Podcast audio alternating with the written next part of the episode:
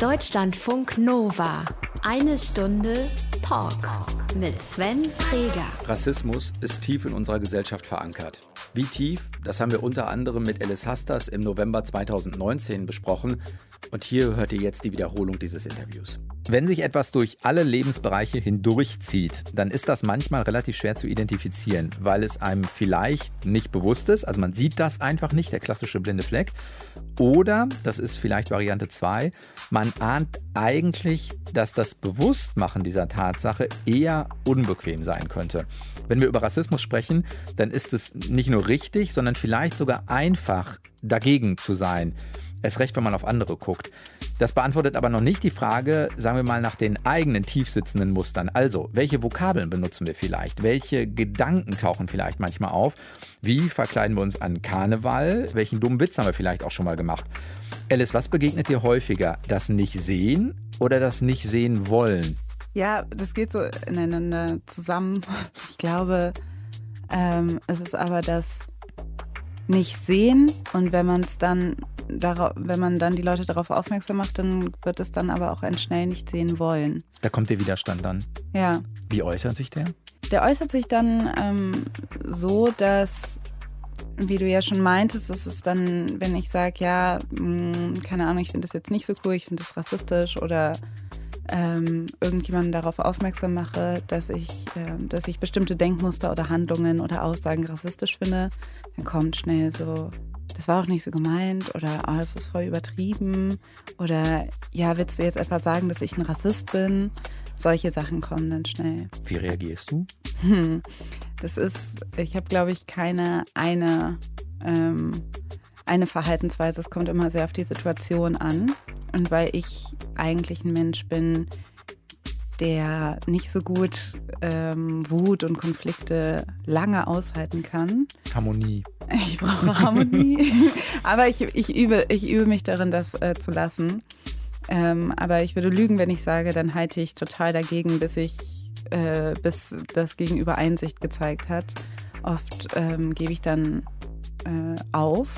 Aber ähm, ich versuche oft äh, jetzt mittlerweile mit Argumenten dagegen zu halten. Ähm, und bin da eigentlich auch ziemlich dran gewöhnt, dass Leute mit so einer gewissen Empfindlichkeit auf Rassismusvorwürfe reagieren. Kostet dann aber für dich auch immer wieder viel Kraft, weil du immer wieder entscheiden musst, gehe ich in eine Auseinandersetzung, verträgt es die Situation jetzt gerade, mache ich mich in Anführungszeichen damit gerade auch unbeliebt, wenn vielleicht noch andere Freunde dabei sind und, und, und. Total, also es ist, genau, man muss dann irgendwie abwägen, weil es ist für mich kräftezehrender, jetzt in die Diskussion zu gehen oder ist es für mich kräftezehrender, das auszuhalten, dass ich mich gerade irgendwie schlecht fühle aufgrund der Aussage oder der Handlung, irgendwas, was gerade passiert ist.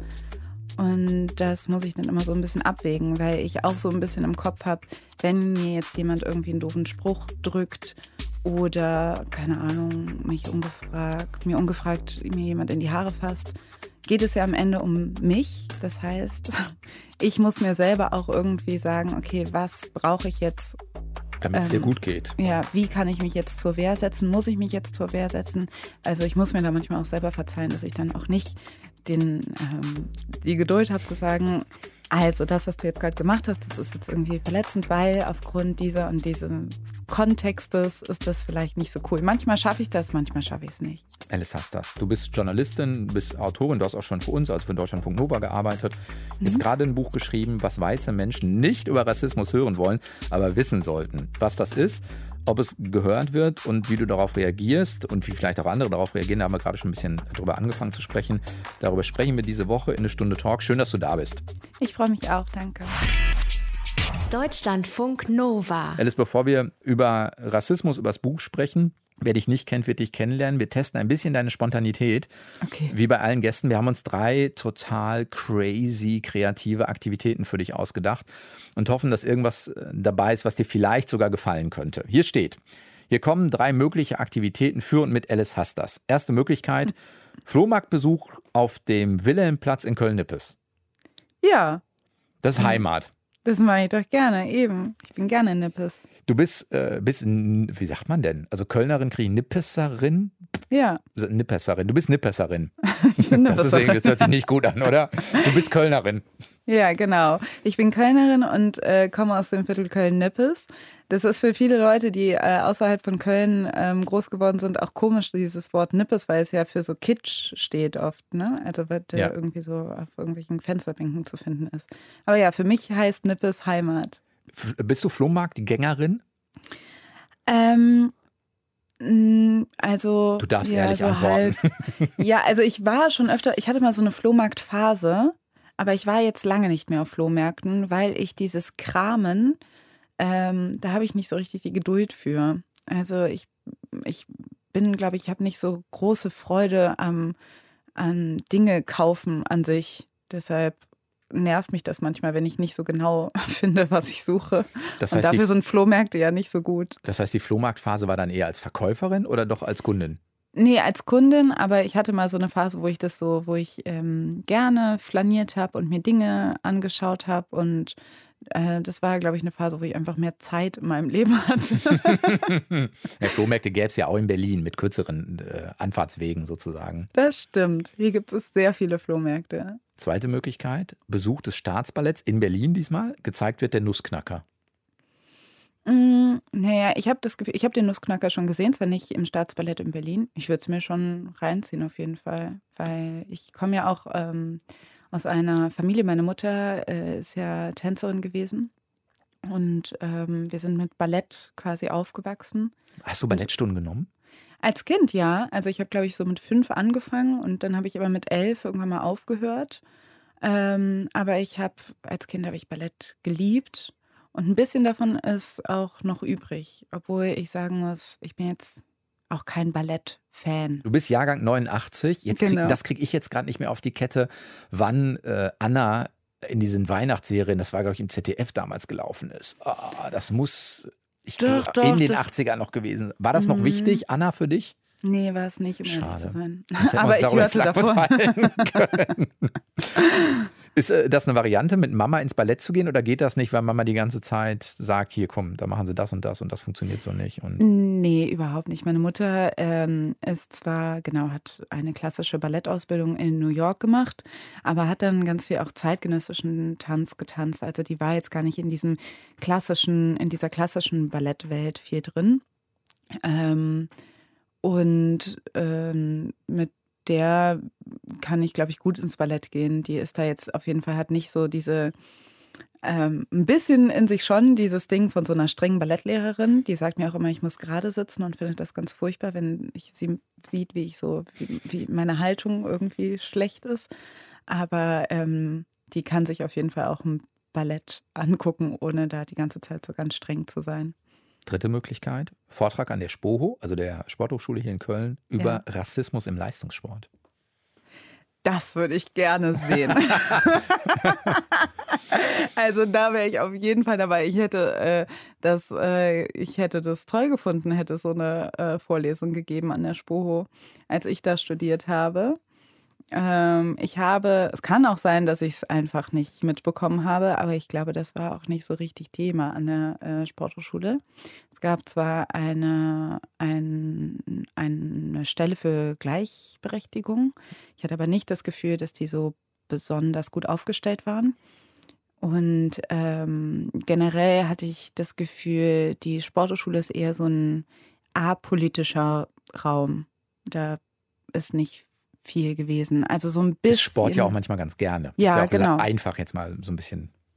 Genau, das, das ist halt so, dass Sport ist halt, dass wenn sich, äh, auch wenn sich alle irgendwie streiten, am Ende gucken sie dann alle zusammen Fußball. Also das ist ja immer so dieses Ding, dass, dass Sport ja eigentlich ähm, auch gerne ein apolitischer Raum bleiben möchte. Man merkt aber ähm, auch immer wieder an bestimmten Debatten, dass es dann nicht geht. Ich finde es auch voll interessant, dass dann ähm, viele ähm, Debatten um Rassismus, die dann die breitere Masse beschäftigt, so wie Tönnies oder so, wenn er äh, irgendwelche rassistischen Aussagen tätigt, dass das, dass dann Fußball genauso wie Özil, ähm, der quasi ähm, ja aus der Fußballnationalmannschaft ähm, zurückgetreten ist und auch ähm, quasi Rassismusvorwürfe ähm, an den äh, deutschen Fußballbund ähm, geäußert hat, dass die, also dass Fußball dann doch irgendwie oft Ausschlaggeber ist ähm, dafür, dass dann Rassismus in in der breiten Gesellschaft diskutiert wird. Ich habe es gerade auch nochmal gedacht, was war das denn, Leichtathletik-WM, die jetzt gerade mhm. äh, war, die ja, glaube ich, nicht mehr so heißt. Und dann war dieses Rennen mit der Konstanze Klosterhalfen, das muss ja 5000 Meter oder 10.000 Meter, eins von beiden, gewesen sein. Und dann sind ja häufig äh, Kenia zum Beispiel als gute Läufernation oder Äthiopien als gute Läufernation. Und ganz häufig ist auch in unserer Berichterstattung, also in den Medien, sage ich jetzt einfach mal, kommt immer wieder, das, die, die, der Afrikaner ist ja auch ein Läufer. Ja, genau. Das habe ich auch in meinem Buch ähm, thematisiert. Ja. Weil ähm, das äh, ist halt, also ich finde das nämlich auch, man merkt irgendwie, dass dieser Blick auf Sport halt dann doch auch irgendwo ähm, ziemlich geprägt ist von, ähm, ja, von Vorurteilen und dass es halt dann irgendwie immer heißt, ja, hier, ähm, da habe ich auch einen Artikel zitiert, den ich tatsächlich gelesen habe, wo es dann heißt so, ja, die Ostafrikaner, das sind so gute Langstreckenläufer und die Westafrikaner, die ähm, können äh, so schnell laufen, sind Sprinter. Und ich finde das schon krass, weil ich glaube, ich kenne es von nirgendwo anders, dass, ähm, äh, dass so bestimmte physische Leistungen so an so eine Region festgelegt werden oder an einer Ethnie. Das passiert irgendwie schwarzen Menschen, aber ich kenne das jetzt, oder zumindest passiert es weißen Menschen nicht. Es gibt dann halt auch noch manchmal so, dass asiatische Leute irgendwie gut touren könnten oder so. Aber ähm, da wird immer sowas von so einer naturgegebenen ähm, Eigenschaft, das wird dann immer irgendwie so reproduziert. Ähm, dabei ist das halt wissenschaftlich immer noch nicht so sehr dingfest, sage ich mal, diese Behauptungen. Und ähm, ja, und man merkt aber auch immer, dass da diese, dieses im Sport irgendwie dieses Ding von ähm, schwarzen Menschen sind einfach physisch äh, einen anderen Menschen irgendwie überlegen, ähm, weiterhin aufrechterhalten wird.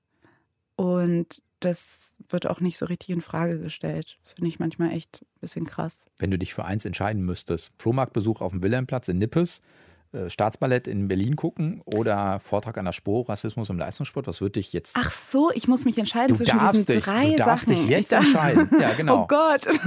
ja. ähm, ja, gute Frage. Aber ich glaube, ich würde tatsächlich den ähm, Vortrag an der Spoho nehmen. Sagt Alice Hastas. Hat das Buch geschrieben, was weiße Menschen nicht über Rassismus hören wollen, aber wissen sollten. Kannst du sowas sagen wie, was das Wichtigste ist, was weiße Menschen wissen sollten? Mm, ich glaube, wenn man einmal so dieses Grundprinzip über Rassismus verstanden hat, dann ist schon eine Menge getan.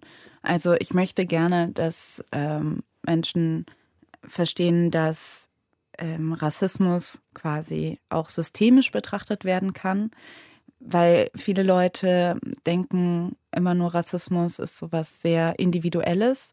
Es ist eine individuelle Haltung, die äh, besonders, die nur vorkommt, wenn sie wirklich böse gemeint ist, also eine böse Absicht hat und ähm, und quasi es kann irgendwie von jedem ausgehen. Aber ich rede eher von dem Rassismus, der so in unserer Gesellschaft so eingebettet ist, aufgrund auch ähm, der historischen Vergangenheit oder so. Wenn man das so ein bisschen versteht, dass es ein Machtgefälle gibt zwischen verschiedenen Menschen, die unterschiedlich, ich sage, rassifiziert sind, also denen unterschiedliche ähm, ja, Eigenschaften, ja, Eigenschaften oder Rassifizierung. Das heißt quasi, manche Leute werden ja weiß genannt und andere werden schwarz genannt. Das ist quasi die Rassifizierung und die, ähm, dass es die quasi gibt und dass das bedeutet, dass es, dass manche Leute bevorteilt sind und manche Leute äh, benachteiligt sind in unserer Gesellschaft wenn das so ein bisschen rüberkommen würde, was das bedeutet in unserer Welt, dann wäre da schon auf jeden Fall voll viel getan. um, weil ich glaube, viele Leute ähm, denken, sie kämpfen oder es, es, sei eine gute Haltung und das kann ich auch irgendwo nachvollziehen.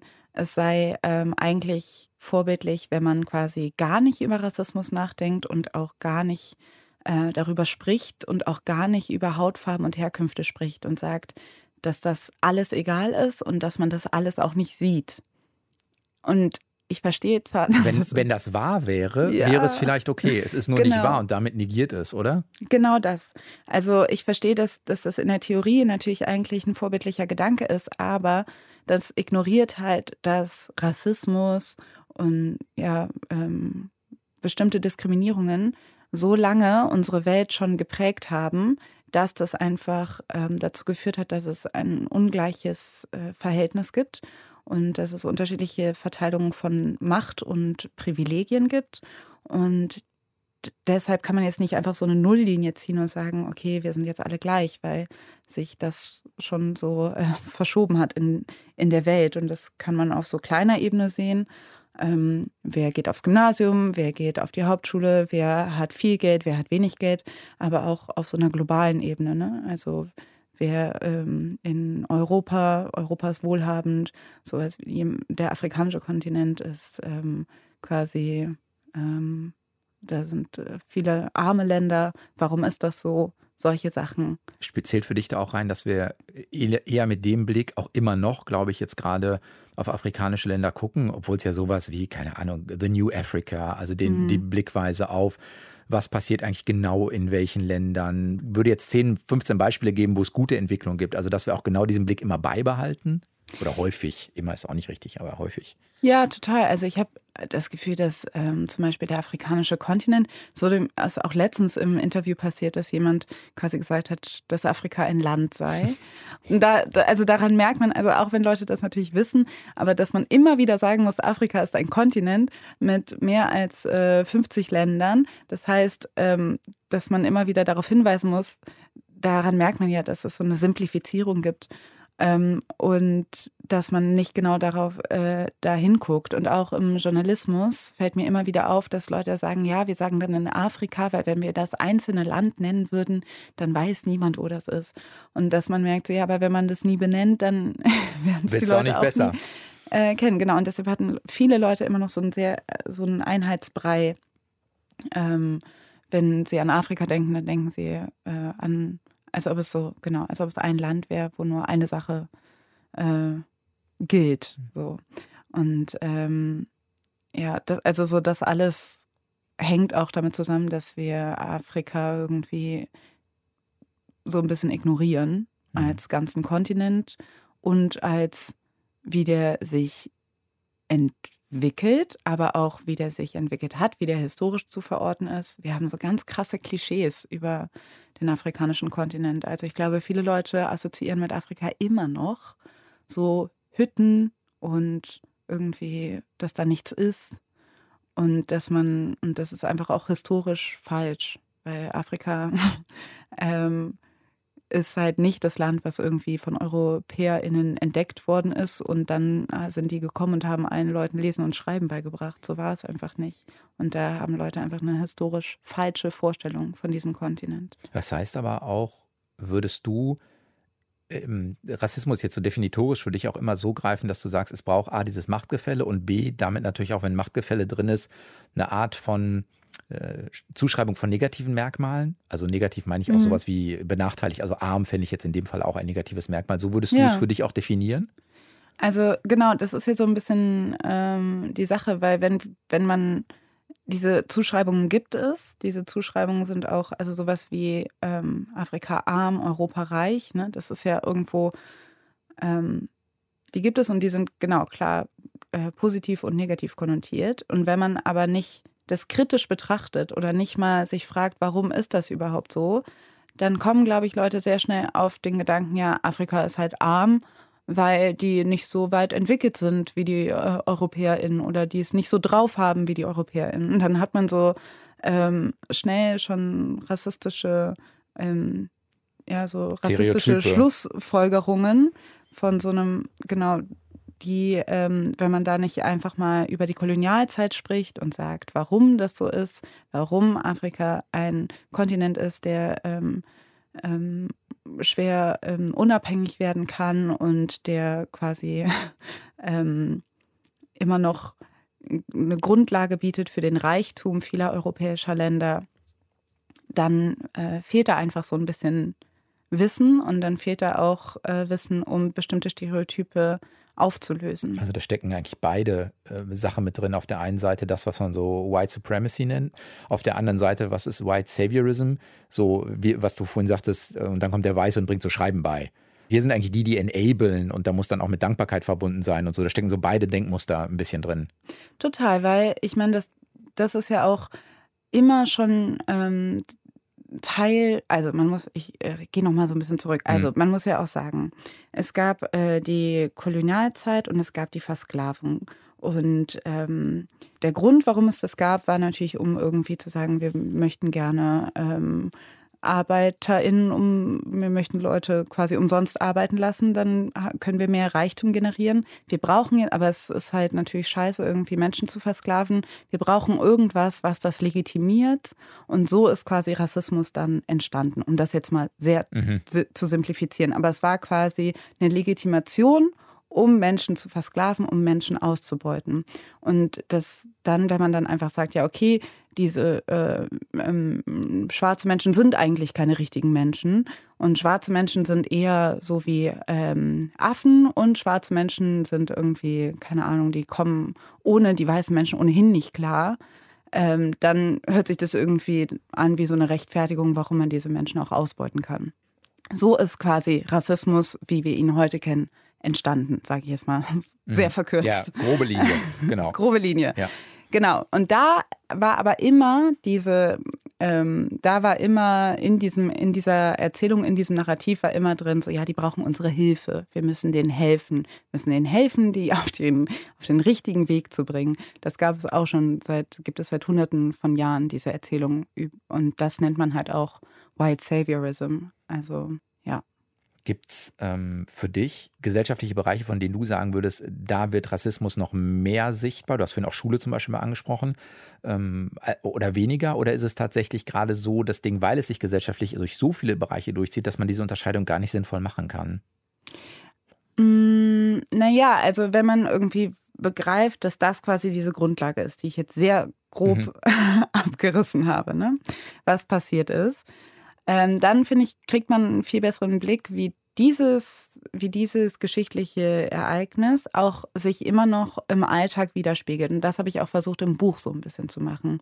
Und Unterricht und Schule ist zum Beispiel ein gutes Beispiel, weil diese Sachen ja eigentlich, man sollte das ja eigentlich in der Schule lernen, was Kolonialzeit bedeutet hat und welche Konsequenzen das bis heute hat. Aber wir lernen es halt kaum. Wir, wir entweder manche Leute sagen, dass sie kaum was über die Kolonialzeit gelernt haben, aber was das Ganze mit Rassismus zu tun hatte und welche Konsequenzen es hatte, dass da ganze Genozide, Völkermorde stattgefunden haben während der Zeit, ähm, das lernen die Leute irgendwie kaum, gar nicht. Es ist von wenig Bedeutung. Und ähm, da wäre zum Beispiel ein Ansatz, dass man alleine schon total umkrempeln müsste, wie wir unseren Geschichtsunterricht äh, ähm, konzipieren. Das wäre zum Beispiel eine große, äh, mhm. ein großer Schritt, wie man ähm, gegen Rassismus ankämpfen kann. Und es fühlt sich nämlich halt auch für mich als schwarze Person im Geschichtsunterricht, im deutschen Geschichtsunterricht, fühlt sich das halt auch mh, mm, komisch an, wenn es dann so kurz um die Kolonialzeit geht ne, wie sich das, also ich erinnere mich sehr gut daran, wie sich das angefühlt hat, dass Leute dann irgendwie dann über die Schwarzen gesprochen haben, über die AfrikanerInnen, die irgendwie ähm, so passiv waren und irgendwie quasi die weißen Menschen brauchten. Und das ist ganz subtil, unterbewusst sendet das ganz klare äh, Botschaften an mich als schwarze Person in dem Moment im Unterricht, weil ich mich natürlich dann historisch so auf eine bestimmte Art und Weise verorte oder wiederfinde. Ja, und im Zweifelsfall prägt es auch Handlungen oder Haltungen bis ins Heute, die einem dann begegnen. Total. Also dieses Ganze, was mir oft passiert ist, ne, das, also, oder was mir auch besonders in der Kindheit und der Jugend passiert ist, dass Leute irgendwie ähm, so ein bisschen ähm, ja, paternalistisch, das heißt also so äh, zu mir waren, als ob sie mir bestimmte Dinge irgendwie nochmal beibringen müssten, extra beibringen müssten. In Köln war das zum Beispiel total oft so, dass Leute mir extra nochmal ähm, kölsche Traditionen vermitteln wollten.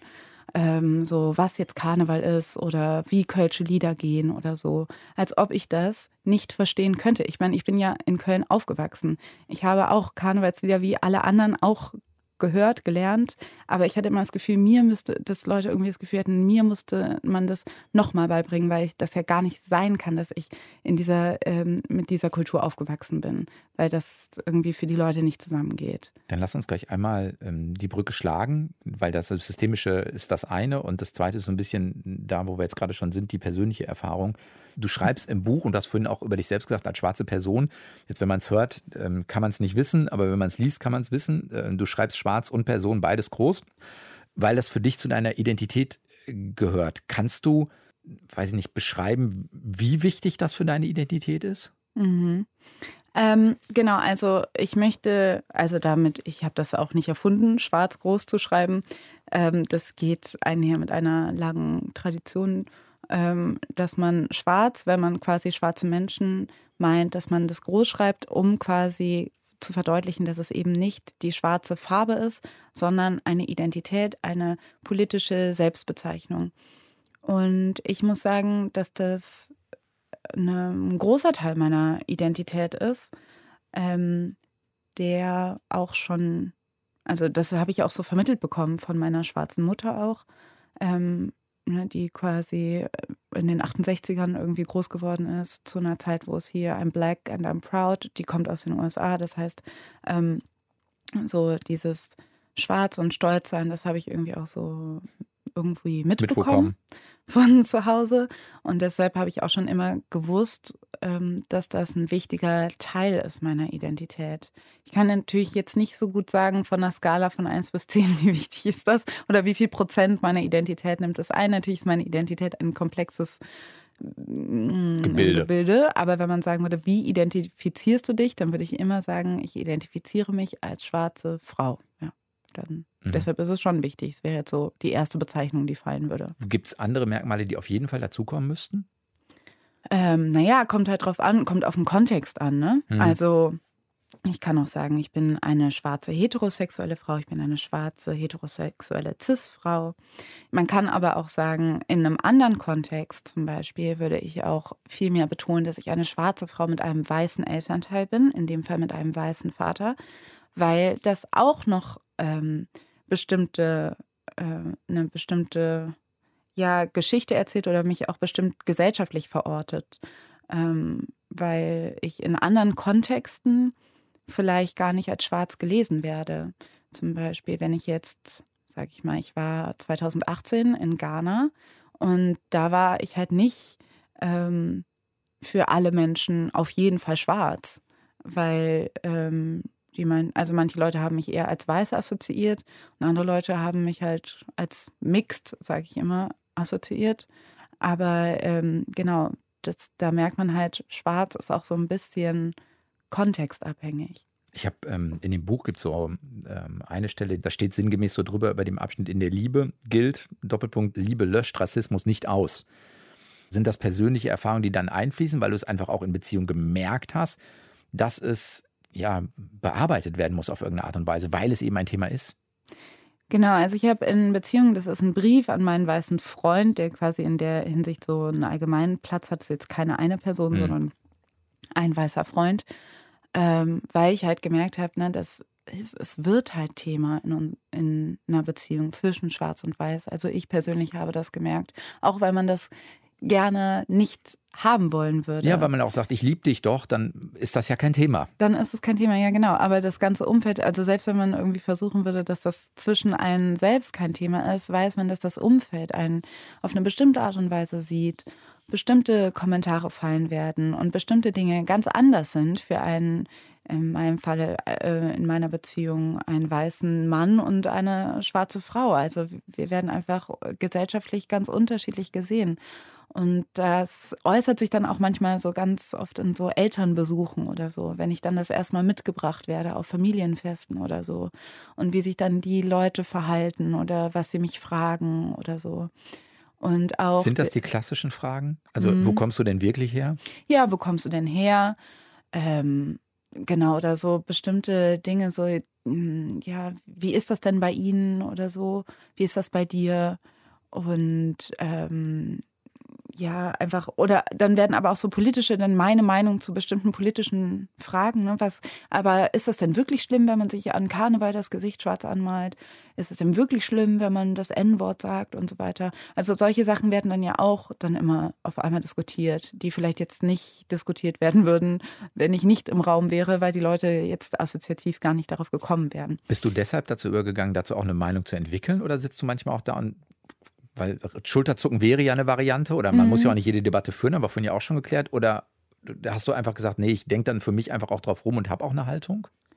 Ähm, ich glaube schon, dass das damit zu tun hatte. Also jetzt nicht die Elternbesuche der Nein, insgesamt, aber das sich, ist ja nur aber ja, Toto. genau. Aber ähm, ja, ich habe irgendwann mal gemerkt, weiß ich das auch, ähm, ja, weil ich, hm, das ist irgendwie, glaube ich, so eine Mischung aus vielen Dingen. Also zum einen, genau, weil mir das immer wieder begegnet ist, in unterschiedlichen ähm, äh, Szenarien, also oder auch auf der Arbeit oder keine Ahnung, weil, wie gesagt, wenn ich irgendwelche Leute kennenlerne oder so.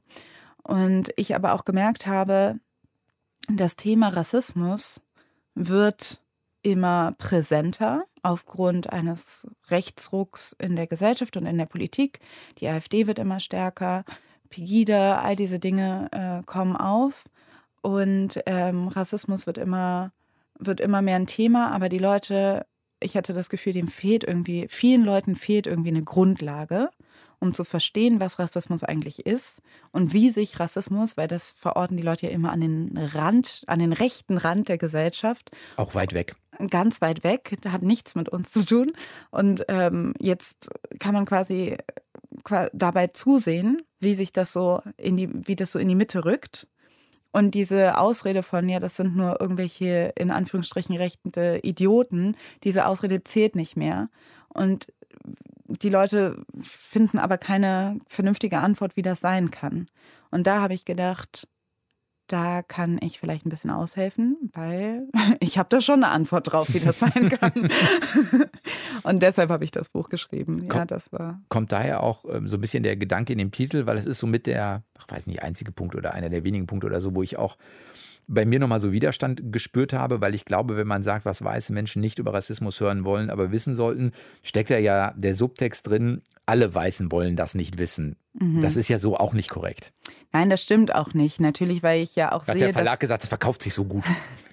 naja, also ich muss schon sagen, dass ich diese Art und Weise, was ich damit meine, ne, diese, diese Abwehrhaltung, die es oft gibt, wenn ich über Rassismus spreche und wenn ich auch sage, wenn ich auch Leute bitte, persönlich ihren eigenen Rassismus anzugucken, dann verorte ich das schon als ähm, das, also ich kann mal so allgemein generalisieren schon sagen, dass es am häufigsten weiße Menschen sind, die sich dagegen wehren mhm. und die eine bestimmte ähm, Verhaltensweise haben. Das heißt aber natürlich nicht, dass das alle weißen Menschen sind. Das kann man ja auch, ähm, man kann immer sagen, bei jedem Diskurs, wo es um Diskriminierung geht, kann man immer sagen, ja, es sind nicht alle weißen Menschen, es sind nicht alle Männer, es sind nicht alle heterosexuellen Menschen. Also man kann natürlich immer sagen, das ist natürlich eine Verallgemeinerung, aber es ist dennoch bei diesen Menschen irgendwie zu verorten. So, dass, dass es sehr auffällig ist, dass es ähm, dass weiße Menschen sich auf eine andere Art und Weise benehmen als Menschen, die von Rassismus betroffen sind, wenn es um Rassismus geht. Hast du in den USA andere Erfahrungen gemacht? Du warst ja eine Zeit lang mal da. Mhm. Ähm, Dass der Diskurs insgesamt anders funktioniert? Ja, also zum einen ist der Diskurs da viel geläufiger, viel natürlicher, weil ich habe immer das Gefühl, Rassismus wird hier so behandelt, als ob man sagen kann, so, jetzt ist mal gut. Jetzt haben wir Rassismus abgefrühstückt. Alice, komm. Es ist vorbei. also, dass man immer denkt, so, okay, wir packen es kurz auf den Tisch, aber dann packen wir es auch wieder weg, weil dann ist es vorbei. Man wartet immer auf so einen Endpunkt, wo wir es dann geklärt haben. Und in den USA ist es schon viel mehr in den Köpfen, dass das nicht sich so schnell klären lässt, sondern dass es etwas ist, wo man äh, was man akzeptieren muss, was Teil unserer Gesellschaft ist und was irgendwie stetig diskutiert werden muss. Ähm, und dann zum anderen ist es aber auch viel offensichtlicher, wie sich das ähm, äußert, finde ich. Also da sind Leute irgendwie, haben, also da, wo ich das Gefühl, also wo ich das Gefühl habe, dass Deutschland immer so tun will, als ob Rassismus hier kein Thema mehr ist, haben in den USA ist es so haben sich Leute schon viel mehr quasi fast daran gewöhnt und sprechen ganz viel selbstverständlich von White and Black People und ähm, und ja, sind halt irgendwie. Was nicht heißt, dass die kein Problem mit Rassismus haben. Überhaupt nicht. Also wirklich gar nicht. Ich will das gar nicht sagen. Und natürlich hat das, ähm, hat die USA mit einem ähm, eine andere nochmal Geschichte, was Rassismus angeht, besonders ähm, Fuß oder ist das Land gegründet ähm, mit wo, und anti-schwarzer Rassismus war immer ein großer Bestandteil ähm, der USA. Ich meine, das war Versklavung ganz klar. Die hat, ähm, also äh, das war, ist ja ein großer Teil der quasi DNA der USA, dass man sagt, okay, hier wurden für hunderte Jahre ähm, Leute auf, auf US-amerikanischem Boden versklavt. Und ja, auch meine äh, VorfahrInnen waren ja Sklaven. Und das ist natürlich in Deutschland, das hat dann nochmal, das ist dann nochmal eine andere Geschichte, weil diese Geschichte gibt es in Deutschland nicht. Dass wir hatten jetzt keine Plantagen mit SklavInnen hier in, in Deutschland, auf deutschem Boden, dann soweit uns, ich weiß. Dann lass uns gleich mhm. einmal zum Schluss drauf gucken, was denn, bei ein paar Punkten waren wir schon, also was können wir besser machen? Was sind so konstruktiv mhm. Dinge, wo man sagen kann, die zwei, drei Sachen lassen sich auch in den Alltag integrieren? Deutschlandfunk Nova. Eine Stunde Talk. Kannst du äh, zum Abschluss sowas sagen? Wir waren vorhin schon, wie Geschichtsunterricht sich verändern müsste. Wenn du mal so ein, zwei, drei konkrete Sachen benennen würdest, du könntest dir was wünschen. Was müsste sich ändern, damit wir das besser, weiß ich nicht, greifen können, besser miteinander umgehen? Das muss ja so ein bisschen das Ziel sein. Mhm. Also ich muss auch schon, also ich glaube, ein großer Teil, meine Hoffnung ist schon, dass ein großer Teil irgendwie eigentlich äh, Bildung sein müsste. Es müsste eine rassistisch, rassismuskritische Bildung her, die auch früh anfängt, die eigentlich schon im Kindergarten anfängt, äh, weil sich Stereotype sehr früh entwickeln. Ähm, aber für die Leute, die jetzt nicht mehr im Kindergarten oder in der Schule sind, würde ich mir halt wünschen, genau sich diesem Thema zu öffnen. Ich merke ja auch, das passiert ja schon eben. Ich sitze ja hier und rede darüber und andere Leute hören sich das an. Das heißt, es gibt da auch eine Entwicklung, aber ich merke gleichzeitig gibt es da auch einen sehr großen Widerstand. Und ähm, wenn man das mal schaffen würde, das nicht so ähm, äh, sich so gegen diese Scham zu wehren und diese Scham auszuhalten, die sich schnell ausbreitet und dann quasi den Diskurs verhindert, ähm, wenn das passieren würde, dann wäre schon äh, viel getan. Dann glaube ich, was man auch tun kann, ist zuhören und sich informieren und sich da informieren, wo auch Information bereitgestellt wird. Also vielleicht jetzt nicht zum nächsten von Rassismus betroffenen Menschen gehen und sagen, kannst du mir alles über Rassismus erzählen, was du weißt, sondern tatsächlich eben vielleicht Bücher lesen und die Leute irgendwie ähm, äh, und sich da informieren, wo die Leute auch sagen, hey, ich, ich kläre dich gerne auf. So, das wären jetzt zum Beispiel Tipps. Ich merke ja bei mir, ich habe ja angefangen so mit den eigenen Unbequemlichkeiten. Was ich mich ja auch immer frage, ist diese, also bin nicht ich gerade besonders in der Pflicht sozusagen als der Weiße, der keine Ahnung, genau damit nicht konfrontiert wird. Zum Beispiel in der eigenen Familie, wenn die Themen denn aufkommen oder mhm. rassistische Äußerungen, da muss ich nicht eigentlich in der Pflicht sein, die Debatte zu führen. Das ist gut, dass du das sagst. Und ich merke, mm, mal so, mal so, ne? Wäre die, wäre die ehrliche Antwort. Die Sache ist genau, also ich denke auch, die Leute müssen ehrlich sein. Wahrscheinlich äh, werden weiße Menschen ähm, äh, oft gerne drüber hinweg gucken. Aber Sie haben halt quasi das Privileg, auch drüber hinwegzuschauen, weil Ihnen auch dieser Rassismus ja nicht persönlich. Genau, äh, mir tut das in dem Moment nicht persönlich genau weh. Genau. Mhm. Also deshalb würde ich auch sagen, ich bringe Rassismus quasi nicht mit. Rassismus ist auch da, wenn ich nicht da bin als Rassismus, von Rassismus Betroffene. Deshalb würde ich Weiße inständig bitten, sich auch äh, mit Rassismus auseinanderzusetzen, wenn auch niemand von Rassismus Betroffenes im Raum ist. Ja sagt Alice Hastas. Das Buch heißt, was weiße Menschen nicht über Rassismus hören wollen, aber wissen sollten und könnte so ein Buch sein, was einen Zugang zu dem Thema ermöglicht. War diese ich, Woche zu Gast in Deutschlandfunk Nova. Du wolltest noch was sagen? Sorry, sag Nein, ich würde mich freuen, wenn das der Fall wäre. Ja, ich finde es zumindest. Das ist, das ist ein möglicher guter Zugang. War diese Woche zu Gast in Deutschlandfunk Nova, eine Stunde Talk. Vielen Dank dafür. Ich danke dir. Sehr gerne. Deutschlandfunk Nova. Eine Stunde Talk. Jeden Mittwoch um 20 Uhr. Mehr auf deutschlandfunknova.de.